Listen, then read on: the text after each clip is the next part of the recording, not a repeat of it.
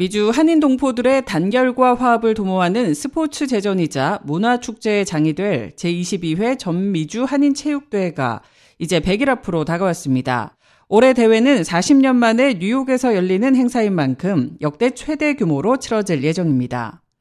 조직위는 현재 20개 종목의 경기장 사용에 대해 나소 카운티와 계약이 거의 완료된 상태이며 1,500명이 숙박 가능한 기숙사 계약도 홉스트라 대학과 마친 상태라고 밝혔습니다. 기숙사 선수들이 체류하는 기숙사는 하프스트라 대학에 1,500명이 숙박할 수 있는 기숙사를 저희가 이제 계약을 했습니다. 특히 6월 23일 진행되는 개막식은 15,000석 규모의 롱아일랜드 나소 콜로세움에서 진행되며 인기 케이팝 그룹 여자 아이들이 출연을 확정했습니다. 어, 우리 오프닝 셀레머니 여러분들 다 알겠지만 나소 콜로세움의 유명한 장소에서 지금 오랫동안 한국의 기획사하고 어, 계속해서 이제 접촉을 갖고 준비를 해왔는데 최종적으로 어, 한 3주 전에 예, 여자 아이들이라는 어, 여자 K-팝 그룹이 지금 확정이 됐습니다. 그래서 계약이 아마 이번 주 내로 완료가 될 것 같고요. 과구천 공동조직위원장은 개막식 및 개막 행사와 더불어 아이젠하워 파크에서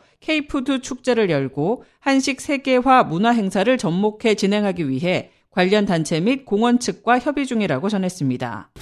저희 한식 세계화 우리 K 푸드 축제를 좀 통해서 우리 한식 문화를 좀 알리자 하는 차원에서 어, 한식 세계화를 함께 접목을 시키려고 지금 준비를 하고 있는데 올해 미주체전은 한미동맹 70주년, 뉴욕 개최 40주년을 기념해 역대 최대 규모로 진행되는 만큼 예산 문제가 가장 큰 해결 과제였습니다.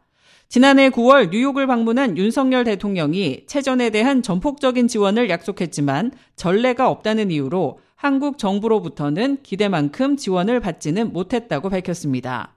하지만 키스그룹이 50만 달러를 대회 초반 후원한 것을 비롯해 크고 작은 뜻있는 기업들이 힘을 보태고 대한항공과 하나금융그룹, 삼성그룹 등 한국 기업들이 참여 의사를 밝혀 성공적으로 대회를 치를 수 있을 것으로 기대했습니다. 출발점에서 우리 키스사가 그래도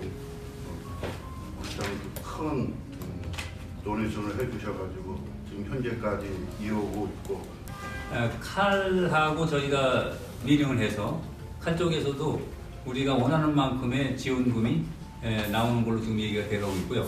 그리고 한국의 하나은행에서도 지원금이 확정된 걸로 특히 제22회 미주체전을 동포사회 및 미주류사회에 널리 알리기 위해 LA에서 뉴욕까지 4천마일이 넘는 한 달간의 대륙횡단 성화봉송을 기획하는 한편 미주체전의 준비 과정부터 행사 전반에 걸친 백서를 편찬하고 있다고 조직위는 밝혔습니다.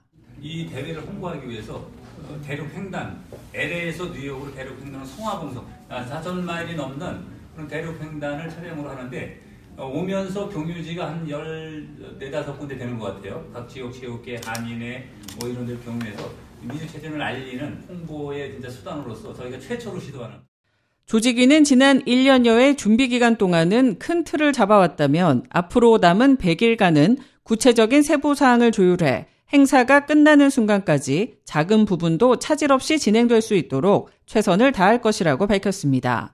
또한 오는 4월 14일 후원의 밤 행사 및 체전을 위한 자원봉사 지원 등 뉴욕 한인 동포들의 많은 관심과 적극적인 참여를 당부했습니다. 유주철 파이팅! K-레디오 손유정입니다.